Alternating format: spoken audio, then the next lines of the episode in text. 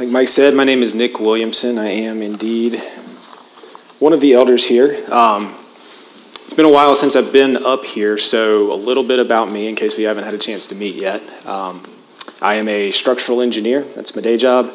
Um, my wife Annie is working in the children's ministry back there. We have five kids, and we have number six. We're kind of in an any minute now situation. Um, so Trevor has been on call up until right now. You can officially, you're good. Um, so we are this morning going to be in First John. We're going to be starting in chapter 1, verse 5, and we're going to go all the way through chapter 2, verse 6. So go ahead and open up there. Um, and, and, you know, kind of just as a gener- general introduction, we are going to be spending the summer in, in this book. Um, while David's away on sabbatical, um, myself and a handful of other preachers, we're going to just walk through this, this book. So, just by way of introduction, because it's been a, a, few weeks since we had our first sermon in this series, um, this book was written by the Apostle John right? John wrote the fourth gospel, so the Gospel of John. He wrote two other very, very short epistles, and then he also wrote the book of Revelation. Um, John had a very, very unique vantage point from of Jesus' ministry. He was referred to in Scripture as the, the disciple that Jesus loved. He sat next to Jesus at the Last Supper. He was the one that Jesus from the cross gave the um, assignment of, of taking care of his mom when he was gone. Um, John was one of the very first people to see the empty tomb. John had the proper qualifications to write this letter. And what he's doing with this letter is he's, he's writing it to try to combat some heresies that the church was dealing with towards the end of the first century. Um, John was one of the later New Testament writers, and so he, you know, he got to see the establishment of the church the capital C church, and then he got to see some of the first issues that they dealt with. Um, and so, what he's really trying to do in this letter is to just remind believers what it means to be a Christian. Um, because that is, and that was, and that will always be something that we just so easily forget. And so, that's just the beauty of, of this letter, is it just takes us back to the basics. And so, with that, I'm going to read our passage and pray, and we'll get started. So, starting in verse 5. This is the message we have heard from him and proclaimed to you that God is light, and in him is no darkness at all. If we say we have fellowship with him while we walk in darkness, we lie and do not practice the truth. But if we walk in light, as he is in the light, we have fellowship with one another, and the blood of Jesus, his son, cleanses us from all sin. If we say we have no sin, we deceive ourselves, and the truth is not in us. If we confess our sins, he is faithful and just to forgive us our sins and to cleanse us from all unrighteousness. If we say we have not sinned, we make him a liar, and his word is not in us. My little children, I am writing these things to you so that you may not sin. But if anyone does sin, we have an advocate with the Father, Jesus Christ, the righteous. He is the propitiation for our sins, and not for ours only, but also for the sins of the whole world. And by this we know that we have we know that we have come to know him if we keep his commandments. Whoever says I know him but does not keep his commandments is a liar and the truth is not in him. But whoever keeps his word, in him truly the love of God is perfected. By this we may know that we are in him. Whoever says he abides in him ought to walk in the same way in which he walked. Let's pray. Father, thank you for your words and for your church. Thank you for this opportunity to gather for worship this morning. As we examine a passage of Scripture, I feel totally inadequate to preach on. I pray your glory would shine through my words. God, thank you for your presence of your Spirit. And I ask for your blessing over our time together. Amen. So, this passage, to put it mildly, is, is dense, right? There's a lot going on here. These 12 verses are so packed with gospel truth that you could easily preach a sermon on each of them, and many have. Um, I bought a book in preparation for this. It was all of the sermons that British pastor Dr. Martyn Lloyd-Jones preached on the book of First John. Like First John's four or five pages in your Bible, right? He has 700 pages worth of sermons on this, and he has over 100 pages just on this passage, right? There's a lot happening here. We get themes like the holiness of God, the fallenness of human nature, what it means to have fellowship with God, confession and cleansing of sin, Jesus' advocacy for us, the doctrine of propitiation, limited atonement, and assurance of salvation. And I'm sure there's more in there. So, rather than, you know, spending 12 to 15 weeks going through this passage, I get 20 minutes. So, we're going to do a 10,000 foot flyover but we're going to do it through the lens of this, this theme that's, that I think is present throughout all of this. And that theme is this that our actions are more important than our words.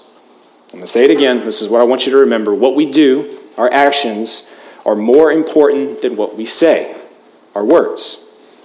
So I'm going to immediately jump in and start playing defense because we're in a Presbyterian church and we feel like anytime we talk about works at all, like Martin Luther is going to bust through the door and he's going to bow up and he's going to be ready to fight. But, you know, hear me loud and clear. Our salvation is possible only because of what Jesus did on the cross. We have done and we can do nothing to earn favor with God. That can only come through the sacrificial death burial, and resurrection of Christ. Salvation is by faith alone, through grace alone, period. Like, I'm not at all disputing that. But that can often leave us in kind of an awkward situation, right? So, if we can do nothing ourselves to earn our salvation, how can we ever know that we're actually saved? How can we know that our loved ones are saved, or our roommate, or, or anybody? You know, like they, they walked down the altar, they said the prayer with the pastor, and then nothing in their life changes. So, how can we know that that person is actually saved? And so, that's what we're really going to dive into today. So, we're going to start by looking at verse 5, just right at the beginning there. And in this, in this verse, we have a very simple declaration. And it's that God is light and in him is no darkness at all. This is a theme that's in the Bible quite literally from the beginning right? Go all the way back to Genesis chapter 1, verse 2. It says, The earth was without form and void, and darkness was over the face of the deep. So if we would have been around back then in this timeline of creation, we wouldn't have actually been able to see anything. There was no light. God had not yet revealed any of that to us. And so without light, darkness is all we can know or experience. It's totally overwhelming. But then in the very next verse, before God does or creates anything else, he, he speaks for the first time. And his first words are, Let there be light. So before he does or creates anything, he shines his light of revelation on his creation so that his creation can experience it. Throughout the Old Testament, God reveals himself to his people in various ways, right? He walked with Adam and Eve in the garden. He spoke to Abraham. He met Moses on the mountain to give him instructions for how to live. He provided for the Israelites in a multitude of ways in the, in the wilderness. He was patient with sinful leaders, and he showed justice by punishing those who just continually disobeyed him, even to the point of exiling his own people from their promised land. But then jump ahead in the story just a little bit more, and we come to Jesus. And it's no coincidence that Jesus is referred to as the light of the world. In fact, it's John who most frequently revisits this theme. Um, just looking at three verses in the Gospel of John. In chapter 1, verses 4 and 5, in him was life, and the life was the light of men. The light shines in the darkness, and the darkness has not overcome it. In chapter 8, verse 12, it says, Again, Jesus spoke to them, saying, I am the light of the world. Whoever follows me will not walk in darkness, but will have the light of life. In chapter 12, verses 35 and 36. So Jesus said to them, The light is among you for a little while longer. Walk while you have the light, lest the darkness overtake you. The one who walks in the darkness does not know where he is going. While you have the light, believe in the light, that you may become sons of light. So when God sent Jesus, he sent us the ultimate revelation about who he is. In Jesus, God gives us everything we need to know about Him in order to live in right relationship with Him. It's in God's nature to reveal Himself to us. He could just declare things about Himself to be true, and because He's God, they would be true. But instead, He graciously has chosen to show us that these things are true, to demonstrate that they're true. And this is how we function, right? Like we can know somebody loves us because they tell us they love us. But we experience that on a whole different level when we see that in action, when we see somebody give of themselves sacrificially for us. Right? I knew my wife loved me on our wedding day. I know it a lot more now, and I'm going to know it a lot more when, Lord willing, we've been married for 50 years, right? So we don't have to wonder about God's love or holiness or justice because we've seen that these things are true. The coming of Jesus, the true light, is God revealing himself to the world fully. The action he has taken has proven that the things he has said about himself are true. And one of the biggest and most painful things that he reveals about himself to us is, is he is holy and we cannot live up to that standard. Even when we become believers, we still continually fall short. We are sinful. We do sinful things every day. And we're uncomfortable with this. We try to create euphemisms to talk around it, and that's right what he jumps into in these next several verses. He, he tackles three lies that we still tell ourselves every single day. And so the first one, to get this from verses 6 and 7 is the lie that we can have fellowship with God while we walk in darkness. This is, uh, this is centered around like our daily actions and habits, just the things that we do. Um, walking for most of us is something that's it's easy. We don't think about it that often until it's become difficult. It's just kind of it happens. It's a, it's at the subconscious level. And so walking in darkness here is a reference to pursuing a pattern of life apart from God. This is different from sinning, right? We just said we all sin. This is living unrepentantly. This is, um, you know, this this is making excuses. It's not taking drastic measures to change these habitual sins. It is, it is intentionally going into the day with this mindset that I don't care what God says, I'm going to do it my way anyway. So, on the other hand, walking in the light doesn't mean we're perfect, but it means to pursue a pattern of life that's guided by the light that shines from God and reveals to us what is good and, be- and true and beautiful and right. It means we live in fellowship with other believers. It means that we confess our sins to, to God and to one another and that we repent of those sins so that we can be cleansed by the blood of Jesus. These behaviors result in a deep divine and human fellowship that lead to a lifetime of progressive sanctification. The second lie, and I get this from verses 8 and 9, is that we have no sin. And this is a denial of our sin nature. This is an attempt to deny that, that the actions of Adam and Eve back in the Garden of Eden, that they have any relevance on my life today. Um, it's a belief that deep down we're basically good and that all we really need to do in order to create some sort of you know perfect humanity, some utopia, is just to let people be who they are meant to be. Um, it's, a, it's a belief that we just need to love people better and more, and then everything's going to be okay. And Scripture just tells us this is not the case. One example is in Romans chapter 5 verse 12 and it says therefore just as sin came into the world through one man that's Adam and death through sin, and so death spread to all men. Man is utterly fallen because of the sin nature that we inherited from our first parents, Adam and Eve. And because the result of that first sin was death, then we too are dead in our sin. And the thing about being dead is that there's nothing you can do to change that. Right? There's no productivity hack or influencer tip or anything like that that's going to make a dead person come alive.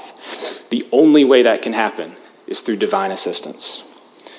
And so verses 8 and 9 tell us that until we accept that fact and we confess our sins, we're deceiving ourselves. However, once we do accept this fact, He is faithful and just to forgive our sins and to cleanse us from unrighteousness. Once we're able to admit that we're sinful deep down to our core, and that because of that sin nature that we are dead, once we can accept there is a totally unsolvable problem with who we are, then God allows us to call out to Him for help, and He will reach down and offer His hand of salvation. And the third lie, and this is from, from verse 10, is that we have not sinned. And this is denial of the actual sins that we have committed. Um, verse 10 puts it very bluntly to deny that we have sinned is to call God a liar, which doesn't sound like a great position to be in.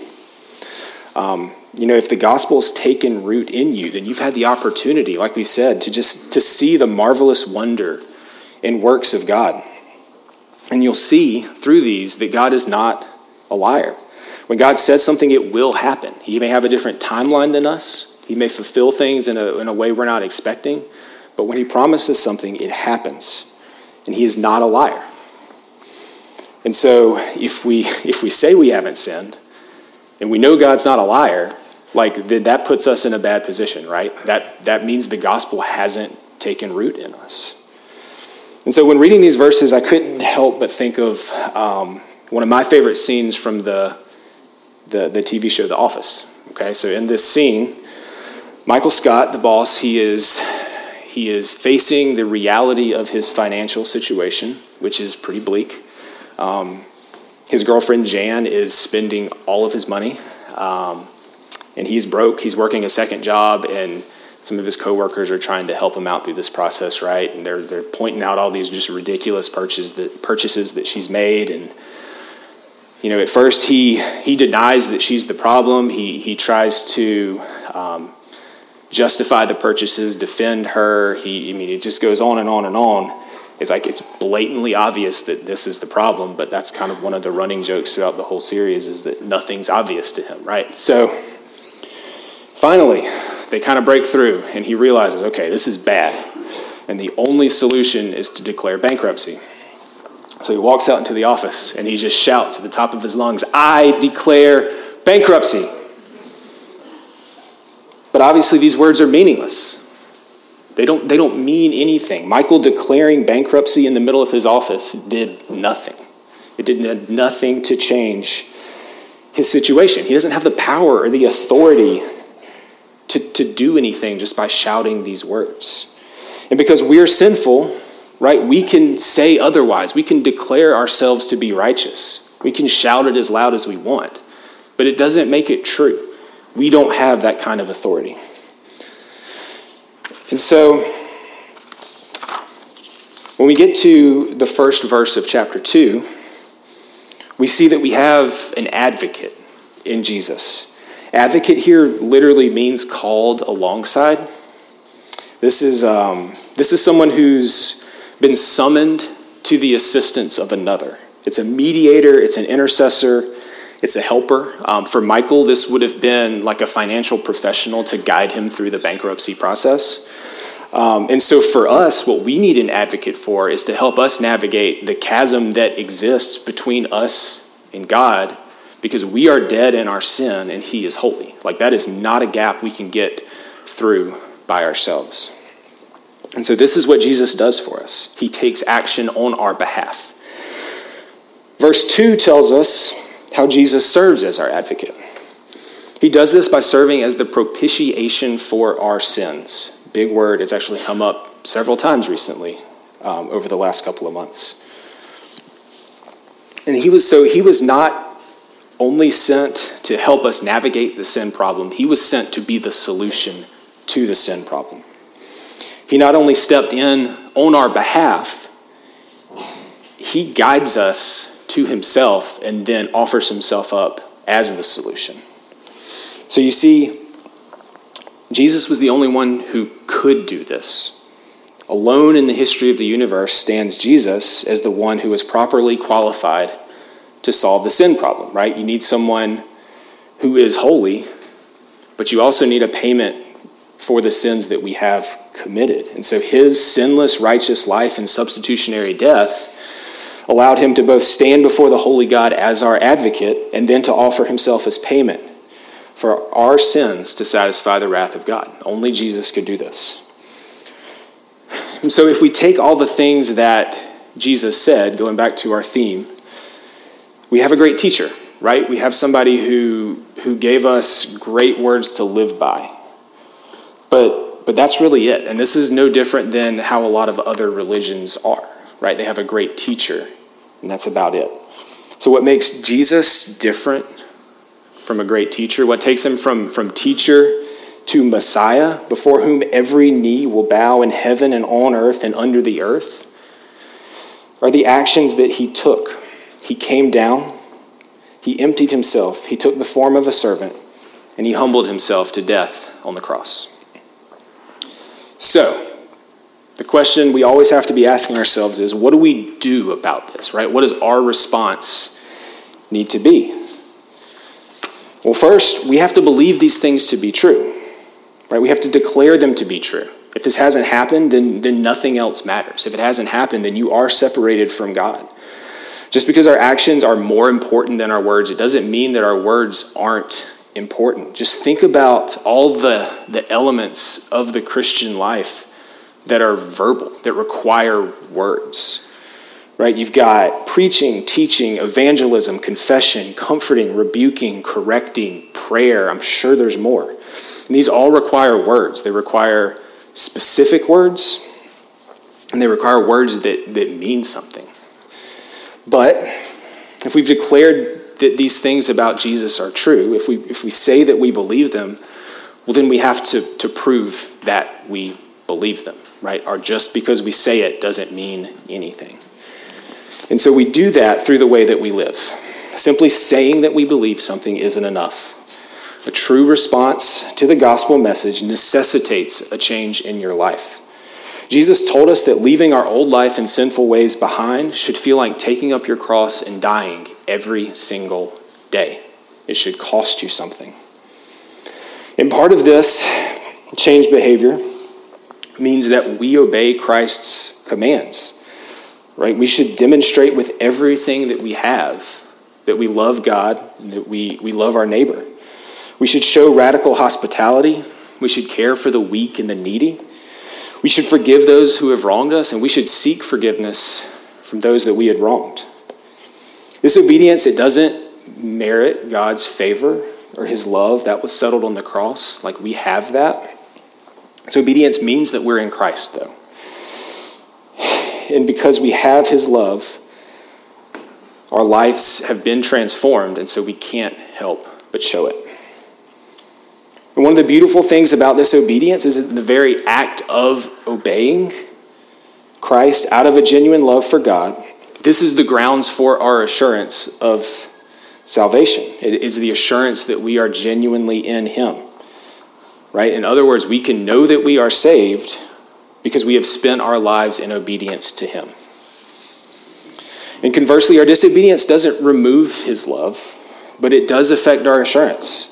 We cannot confidently claim that we're in Christ if we do nothing to, to show that, if we show no evidence that our lives are His. Our claim must be demonstrated through a lifetime of actions that are in obedience to Him whom we claim to serve. So, when it comes to salvation, our words are important. Until we declare that Jesus is our Savior, we cannot be saved. But these words aren't ultimate.